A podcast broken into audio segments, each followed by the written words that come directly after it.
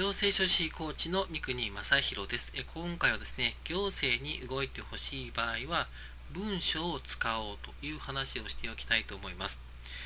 えー、っとですね、よく行政に相談したんだけれども、労働局に相談したんだけれども、全く動いてくれませんでしたというふうな話をよく聞くんですね。で、これはもう本当によくある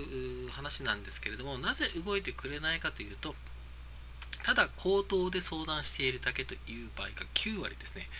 えー、口頭で相談しても行政は動きません。なぜかというとですね、行政は、えー、あなたの味方ではないからです。行政というのはですね、被害者の味方ではなくて、加害者の味方でもなくて、中立です。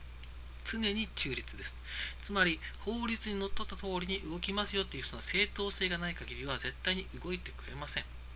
そして自分たちに責任が及ばないなと分かるまでは絶対に動きません。なので、行政に動いてほしいんでしたら、行政の責任ですね、の部分を取り除いてあげる。つまり言い訳を用意してあげるというところが大切となってきます。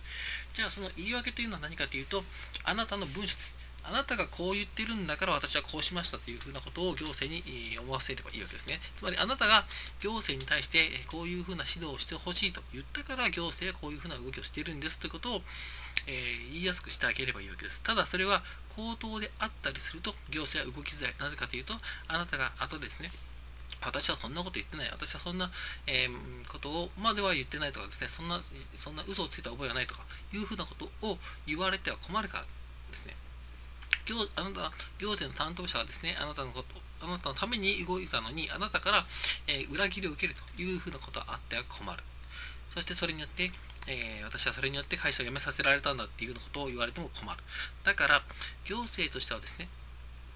自分、確かに私は被害者からこういうふうな、えー、相談を受けて、こういうふうな、えー、依頼も受けましたということを文章で欲しいわけです。こういう事実があって、こういう主張をしています。ね、こういう事実があって、こういうふうな証拠があって、こういうふうな、え、ことを依頼し依頼したいですということを紙に書いて渡さないと、行政として安心できないわけですね。もし何かがあった場合の言い訳が用意できないわけです。えー、なので、言い換えればその部分さええしっかりと用意してあげれば法法律にのっとってしっかりと動いてくれるのが行政ですのでまずはですねえー、その文章を使って相手のためにですね、行政の担当官のために文章を作るということを考えてみてください。そしてそれをやっていただくとですね、えー、行政はかなり動きやすくなります。もちろんそれで動いてくれるとは限らないです。限らないんですけれども、法律にのっとった状態で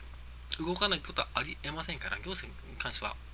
行政にのっとって法律にのっとった状態で申請してそれで動かないことはありえないんですね。なので、行政がもし動いてくれないんだとすれば、それは法律にのっとっていないか、もしくは法律にのっとった行動を取るための、えー、まあ、証拠、もしくは言い訳ですね、ができていないかのどちらかですので、その点を考えて、えー、行政の味方になってですね、あなたが行政を動かせるように、さまざまな、えー、状況を整えていただけたらなと思います。えー、今回は以上です。